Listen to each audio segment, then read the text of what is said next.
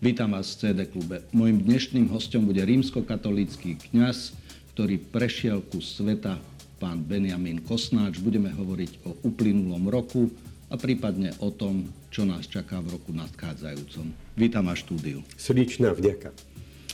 Horí už štvrtá adventná sviečka, o chvíľu sú Vianoce a sa rozhodol po diplomatoch, analytikoch, politológoch pozvať kňaza, s ktorým sa pozrieme, čo sme nažili, ako hodnotíte uplynulý rok a urobíme si aj takú trošku pohľad možno do budúcna. Keď som sa v noci pripravoval na tento rozhovor, zasiahla ma správa o smrti profesora Vladimíra Krčmeryho, ktorého som veľmi dobre poznal a predpokladám vzhľadom na váš background, že aj vy ste ho dobre poznali. Určite profesor Krčmery je obdivuhodná osobnosť a e, v týchto dňoch dúfam, že e, mnohí ľudia budú myslieť na prvom mieste vďačnosťou, že zo tých svojich vzácných skúseností bol ochotný odovzdať to najlepšie. A čas aj najbližšie mesiace e, nám ukážu, že z čoho všetkého my sme mali úžitok. Takže naozaj obdivuhodný človek a nech ho Boh odmení za všetko to dobre, čo vykonal. Už aj z toho, ako ste oblečení, e, vyplýva, že ste trochu atypický kňaz. E, približte trochu vašu dráhu, pretože tento program sa týka predovšetkým medzinárodných súvislostí, no a vy máte veľmi bohatú životnú cestu za sebou, e, takže také zrychlené kurikulum vitae Benjamína. Ve, veľmi rád pochádzam zo slovenskej rodiny, obidvaja rodičia sú Slováci, a dokonca od Trnavy z Cífera. Narodil som sa ako štvrté zo šesť detí, čiže v tom sme možno niečom atypickí. Všetky moje školy boli tu v Bratislave, základná, stredná, vysoká škola. Potom prvých 5 rokov svojho kňazstva som bol na Slovensku Sered Nové zámky Komárno a potom e, vtedy e, otec arcibiskup Jan Sokol ma oslovil, aby som išiel do Ameriky, medzi Slovákov do Detroitu, kde som bol takmer 19 rokov a v roku 2017 som sa vrátil na Slovensko a pôsobím naďalej tu v Bratislave a okrem toho, že som v bratislavskom Blumentáli, mám zároveň na starosti aj medzinárodnú anglicko hovoriacu komunitu. A v rámci e, pastorácie, teda pôsobenia medzi veriacimi ľuďmi aj v Spojených štátoch, ako aj na Slovensku, sa otvorili také dvierka na pomoc ľuďom v Afrike. V cirkevnom svete hovoríme o misiách a rozličnými projektami sa snažíme týmto ľuďom umožniť, aby aj oni sa pozdvihli z takej tej chudoby do niečoho lepšieho. A tá košela je z ktorej krajiny? Táto košela je konkrétne z Tanzánie. Uh-huh. A to znamená, že biskup nemá problém, ak vy porušíte kánon a máte inofarebný odev? Našťastie na e, našu kniazskú módu nie sú úplne presne nejaké pravidlá. A ako sa hovorí, že čo je dar, človek ho príjme e, s veľkodušnosťou a myslím, že v týchto dňoch sa budeme obdarúvávať. A tak som to prijal v Afrike. Farebnosť je bežná a tak e, hovorím, sme v takejto relácii. Myslím, že to bude aj celkom vhodné. Daječne. Koľko asi Vianoc ste strávili v zahraničí? V zahraničí som strávil presne 18 Vianoc. Mm-hmm. A všetky boli v Amerike? Všetky boli v Amerike, všetky boli na jednom mieste. Pre kniaza Vianoce nie sú dovolenka, alebo čas, kedy človek naozaj môže tak trošku spomaliť, ale práve že naopak pre nás Vianoce je čas, kedy dokonca ľudia chodia do kostola aj takí, čo bežne cez týždeň alebo cez obyčajné e, dni či víkendy v roku nechodia. A tak e, sú to krásne sviatky, sú to v niečom unavujúce, ale na to sme tu, aby sme ľuďom vlastne poslúžili a rozvinuli aj ten duchovný rozmer týchto sviatkov. A v Detroite ste slúžili pre slovenskú komunitu alebo aj pre bežnú americkú? Uh-huh. Môj predchodca, otec Lemír Mikuš, keď prichádzal do Ameriky, komunita bola prevažne slovenská, ale ako v každom, v každom zahraničnom štáte alebo krajine Slováci si môžu zobrať Slovákov, ktorí tam pôsobia, alebo si zoberú uh, už miestnych ľudí. A tak sa to začína pomalinky miešať, čiže ten proces asimilácie uh, niekde je rýchlejší, niekde je pomalší. A tak odpoveď na vašu otázku je, že som slúžil nielen pre Slovákov, ale aj pre Američanov. Dokonca nastal taký veľmi zaujímavý fenomén, že Američania naozaj rozličného etnického pozadia, jak sa tak ľudovo hovorí, že multikulty, ano.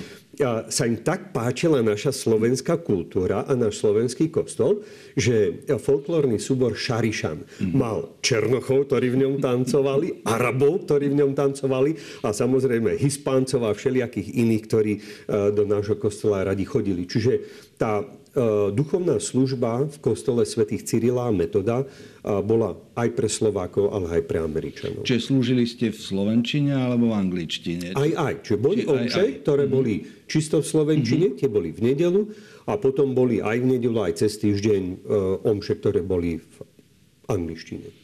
No, 5 rokov ste doma, Vianoce trávite teraz tu. Ak by ste mali porovnať tradície a tú duchovnosť e, v Spojených štátoch s tým, ako to prežívame na Slovensku?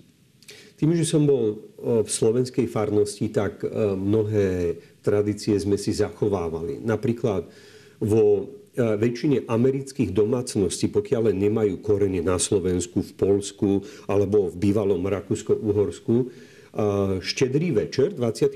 december, je relatívne bežný deň u nás na Slovensku patrí k tým najvýznamnejším, kde štedrá večera má určitý rituálny postup. Toto napríklad v americkej kultúre je možno vidieť na ten tzv. deň vďaky vzdávania, mm. že aj oni majú tú večeru alebo obed v istom slova zmysle zritualizovanú, že určité jedlá v určitom čase a tak ďalej.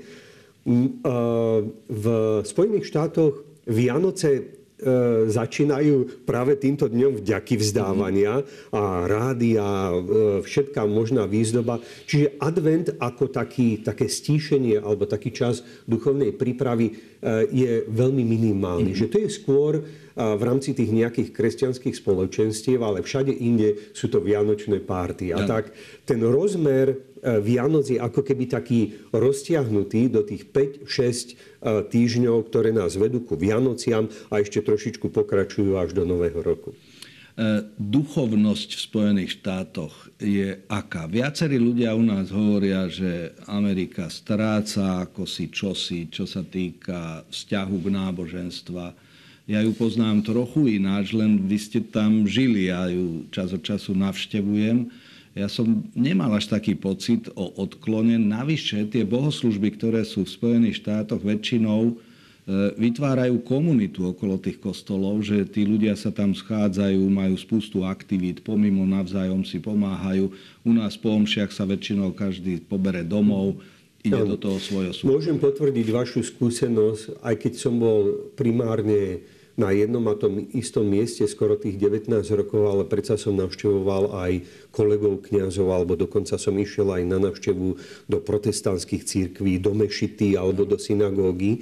A e, tieto duchovné spoločenstva e, v akejkoľvek církvi alebo viere naozaj fungujú e, na takých dvoch rovinách, že ponúkajú teda to duchovné nasmerovanie, ale zároveň aj vytvárajú taký určitý spoločenský kontext, lebo v mnohých e, zvlášť v veľkých mestách, predsa len tí ľudia sa bežne nestretávajú na ulici, ako to býva aj u nás na Slovensku, že väčšina tých ľudí nasadne pri svojom dome do auta a kamkoľvek ide, e, odváža sa autom. Ak niekto nežije v New Yorku, v Chicago alebo v San Francisku, kde mestská hromadná doprava v podstate mm-hmm. funguje celkom dobre, alebo vo veľkej väčšine väčších alebo menších amerických miest, ľudia sa všade vozia autom, mm-hmm. tak ľudovo povedané, že ak by mohli aj na záchod, mm-hmm. idú autom.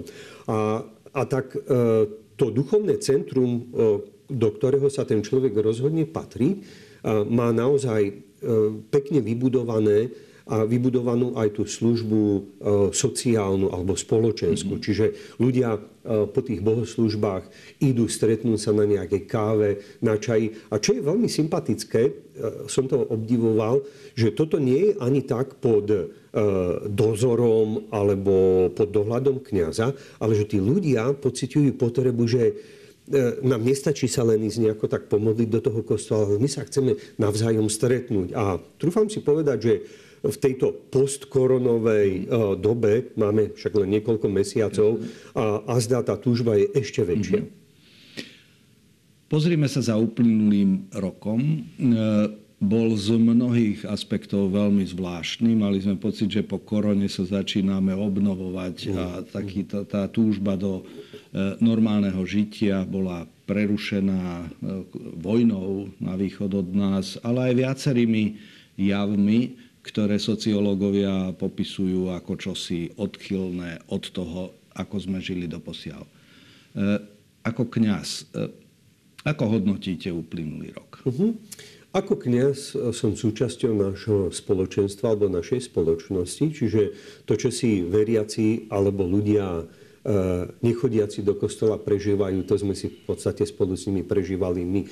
Eh, mám medzi rodinnými členmi a medzi priateľmi ľudí, ktorí praktizujú svoju vieru, ale sú aj takí, ako v každej rodine, ktorí, pre ktorých to momentálne nie je až také dôležité, ale to neznamená, že sa nerozprávame o tom, ako nás ovplyvnila korona, ako nás ovplyvňuje situácia vojny na východe a niektorí sa snažia aj aktívne pomáhať. Mám kolegu, nedaleko Bratislavy v kostolnej pri Dunaji, ktorý sa rozhodol, že na svojej fare ubytuje týchto ukrajinských odídencov, tak po takmer dobu 6 mesiacov tam mal 13 ľudí, teraz ich má už len 8. Mm-hmm. A e, samozrejme, že e, taká menšia dedinka e, potrebuje nielen pomoc miestnych ľudí, ale keď sa dá aj iných. A tak som to spolu s ním prežíval lebo ja som predsa len trošičku v inej pozícii. No a potom tým, že žijeme v našej krajine, kde sa tá politická scéna menila z vládnej väčšiny na vládnu menšinu a teraz prechádzame všelijakými prebudovávaniami. Takže je to, je to vec, o ktorej sa ľudia, aj my, s nimi rozprávame a a za po tej duchovnej stránke snažíme sa tam vniesť taký určitý pokoj a poukázať, že pozri, my si tu síce žijeme na Slovensku, ale no pozrime sa k našim napríklad takým talianským južným susedom. Ako často sa im stane, že musia meniť vládu a že sa to tam pomieša. A tá krajina ide ďalej, funguje. Je pravda, že príliš časté a dosť drastické zmeny nepomáhajú ľuďom, aby si povedali, tak ten štát je mojou oporou, že skôr ich to tak potom hádže, no musím sa starať sám o seba. A tam je potom takéto pnutie, že očakávam od tej veľkej organizácie, aby sa o mňa starala, lebo mám sa len sám postarať o seba. A to dôležité je, že nájsť nejaký taký balans. Mm-hmm.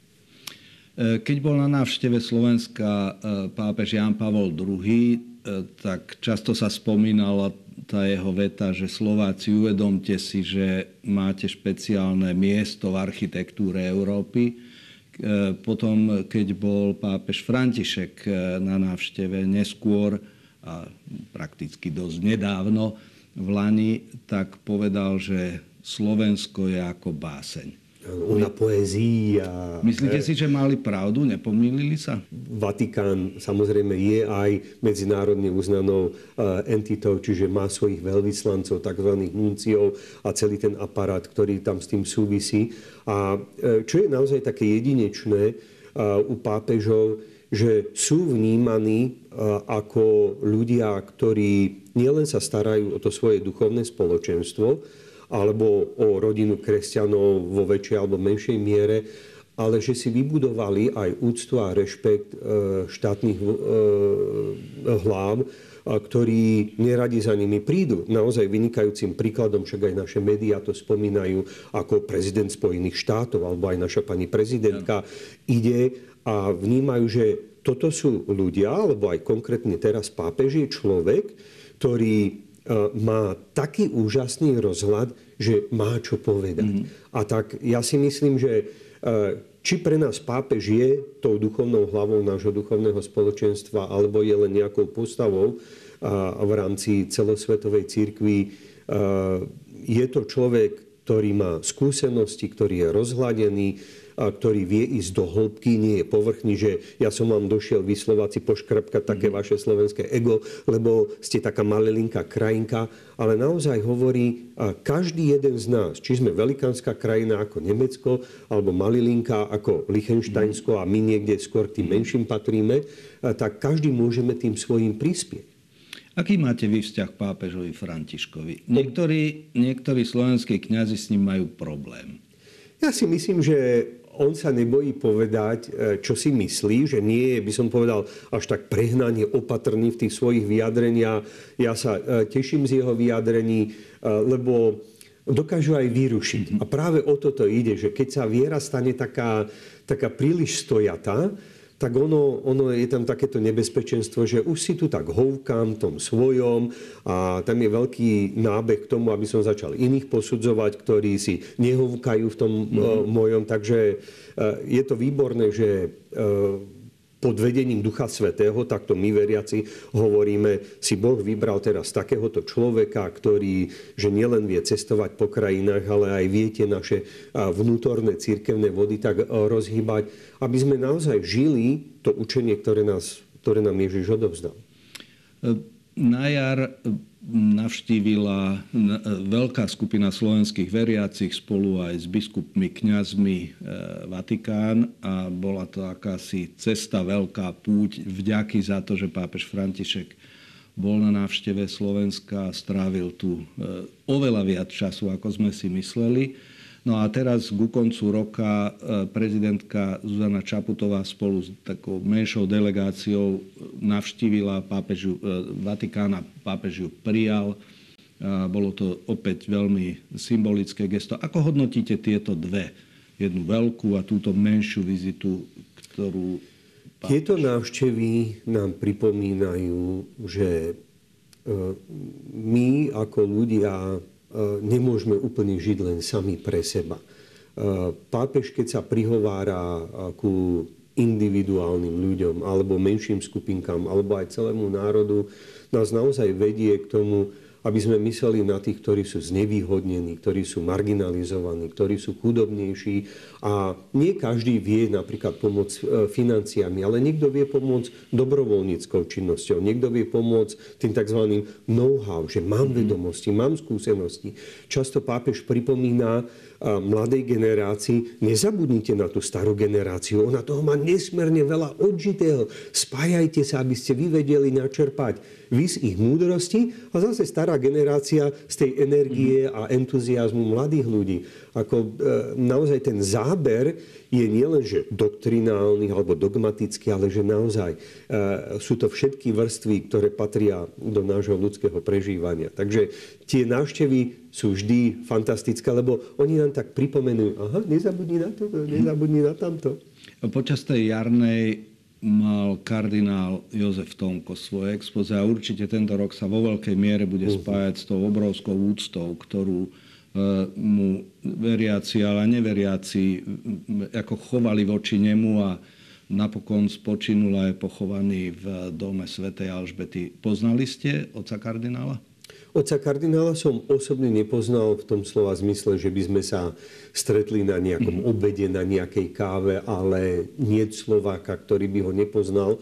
Ako bohoslovec a kňaz som ho zažil pri príležitostných návštevách v našom bratislavskom kňazskom seminári, potom pri rozličných kňazských akciách alebo samozrejme, keď vystupoval v parlamente a podobne, tak tie jeho slova sú naozaj drahokami a poklady.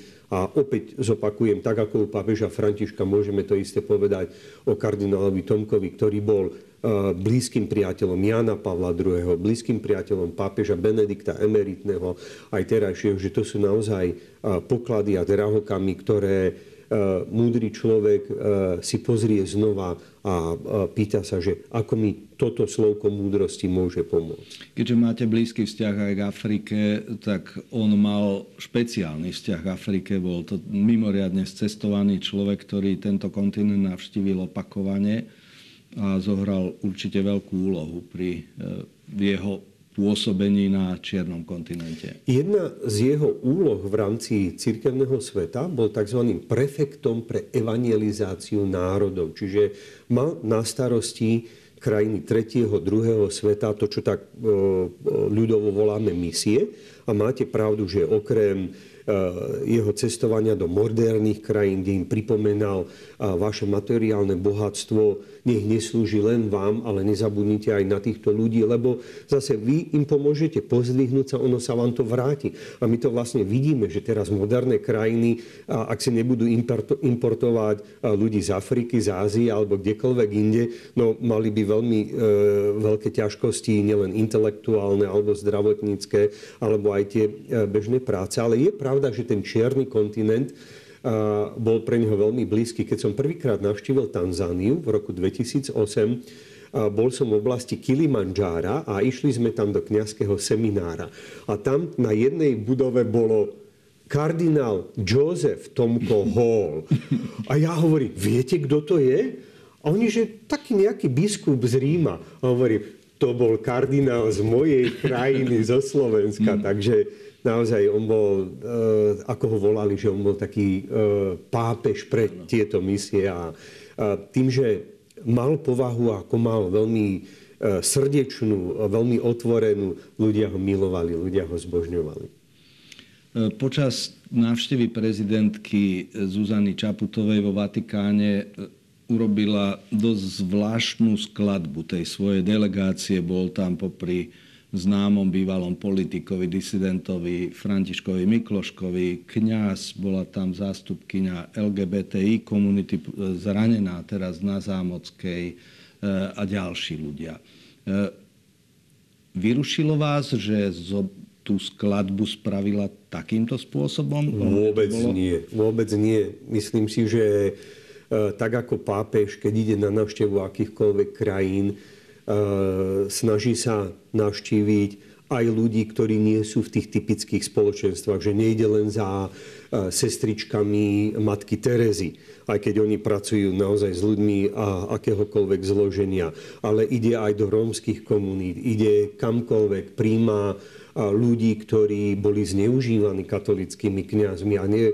a vie im povedať mene katolickej církvy, a ja sa vám ospravedlňujem. A tak ja si myslím, že práve, práve o toto ide, že ak naše ľudstvo má prežiť vôbec do budúcnosti, tak my sa potrebujeme naučiť, ako pravdivo si vyhodnotiť naše zlyhania, vedieť sa za ne, ospravedlniť, poprosiť o odpustenie a dúfať, že ten zranený človek nájde v sebe nejakú vnútornú silu a povie ti, odpúšťam ti, aby sme sa všetci mohli niekam pohnúť. A všetci sme si toho vedomi, že to nie je nejaký rýchly proces, ano. ale niekde sa musí začať. Čo spravila s vami tá udalosť na Zámockej? Na Zámockej pripomína mne a každému človeku, ako dôležité je eh, aj v takých tých bežných rozhovoroch vážiť si svoje slova. Lebo niekedy človek eh, vypustí hocičo z na adresu ľudí, ktorí možno, že sú názorovo alebo ináč orientovaní a naozaj viac si vážiť eh, človeka, tak ako nás učí vlastne celé kresťanstvo a celá Biblia, že v každom človeku nech sa viacej alebo menej odkláda, od, odkláňa od Božej cesty, ako je zadefinovaná určitým duchovným spoločenstvom, stále tkvie ten Boží obraz a ja mu musím prejaviť úctu, musím si uctiť ten jeho život a ja nemám právo siahať na jeho život, lebo to nie je žiaden zločinec, len preto, že si zvolil nejakú inú cestu. E, slúžili ste e, roky v Spojených štátoch, u nás v čom sa líši vzťah k LGBTI ľuďom v Spojených štátoch e, versus Slovensko z pohľadu katolického kniaza a prístupu kléru k ľuďom tej, e, tejto menšiny? Uh-huh. Témy e, LGBTI komunity vôbec v zahraničí, alebo by som povedal v západnej Európe a v Spojených mm-hmm. štátoch alebo Kanade, boli otvorené oveľa skôr. To znamená, že spoločenstvo alebo krajina ako taká a potom aj jednotlivé náboženské združenia si uvedomili, že e, týchto ľudí nemáme niekde na nejakom inom kontinente, ale my ich máme v našich rodinách, na našich pracoviskách. E, sú to ľudia, ktorí už z akýchkoľvek osobných dôvodov si zatiaľ zvolili túto svoju životnú cestu a my s, s nimi potrebujeme nejakým spôsobom pracovať.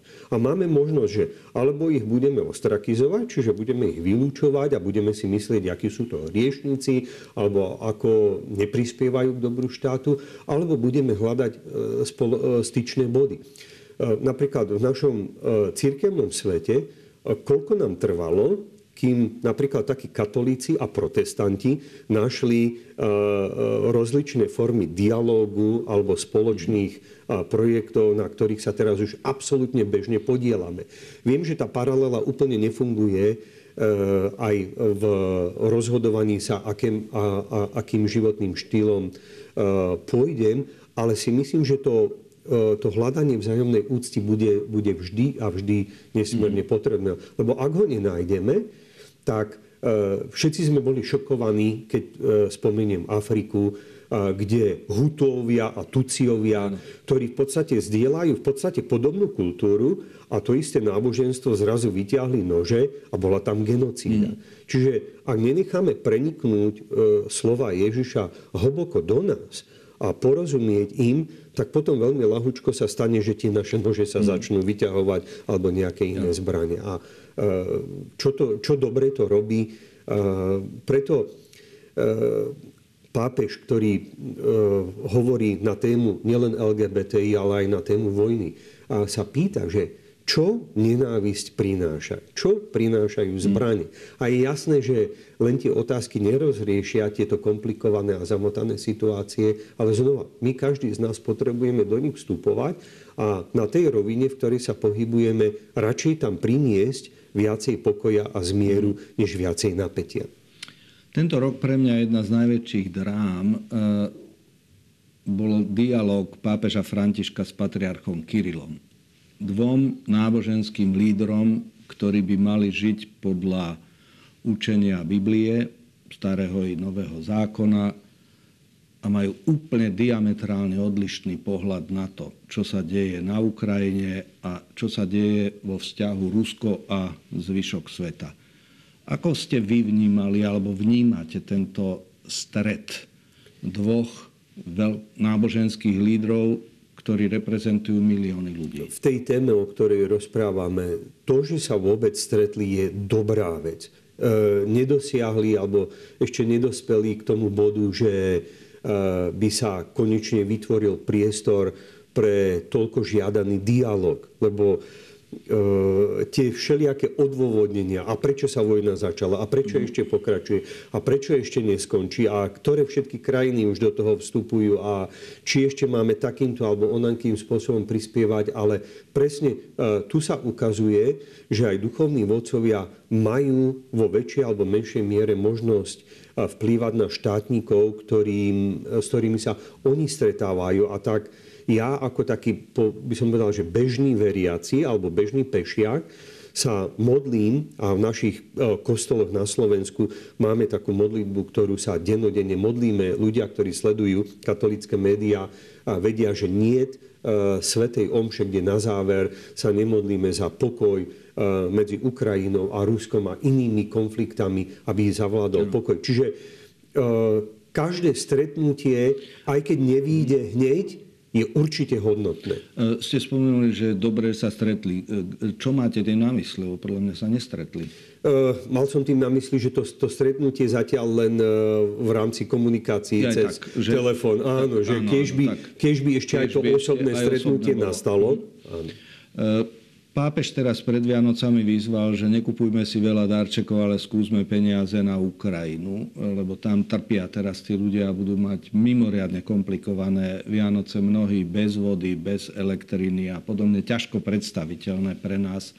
Myslíte si, že táto jeho výzva nájde o dozvu v katolickom svete? Určite áno. Určite áno. Mm. Neviem si predstaviť, že ľudia, ktorým e, záleží na pomoci iných, Jedna z takých zaujímavostí, ktorú som zažil v Spojených štátoch, bolo, že niekoľko rodín mi dali takú vianočnú kartu, pohľadnicu a nedali dar priamo mne, ale napísali tam, že vo vašom mene sme pre jedno centrum bezdomovcov kúpili práčku. Uh-huh. Alebo vo vašom mene sme kúpili takej a onakej chudobnej rodine mikrovlnku.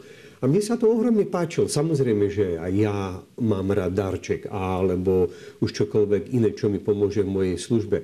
Ale aj takýto darček bol veľmi vzácny a vlastne tam nastalo také dvojnásobné obdarovanie, že oni by mi mohli dať peniažky a ja by som mohol kúpiť tú práčku, ale v podstate mi uľahčili tú prácu okay. a bolo to také naozaj v niečom mhm. inšpirujúce. Čiže pápež nehovorí, že Ukrajina je jediné miesto, kde naše e, charitatívne dary môžu byť poslané. Možno niekedy sa musíme pozrieť v našich mestách a dedinách a obzrieť sa, že kto je tam naozaj taký chudobný. A ak nie som presvedčený, že má to ísť na pomoc Ukrajincom alebo ukrajinským odidencom, ak je to možné, otvorme si tie srdcia a či už materiálnym obdarovaním, a keď sa nedá materiálnym, tak aspoň e, priateľským slovom, telefonátom.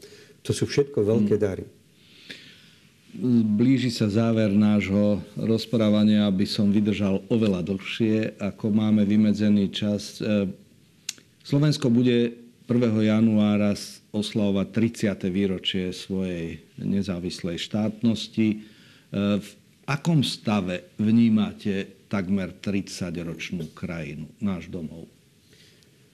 Prežil som veľkú časť svojho života u nás na Slovensku, ešte vtedy, keď to bola Československá socialistická mm. republika, potom Československá federatívna, mm. potom Československá a všelijaké tie pomočkové, mm. nepomočkové mm. a momenty a samozrejme veľmi som sa tešil, aj z toho, kedy sa Slovensku podarilo získať nezávislosť. Myslím, že nám to aj pre našu národnú identitu, aj naše uvedomenie si napomohlo.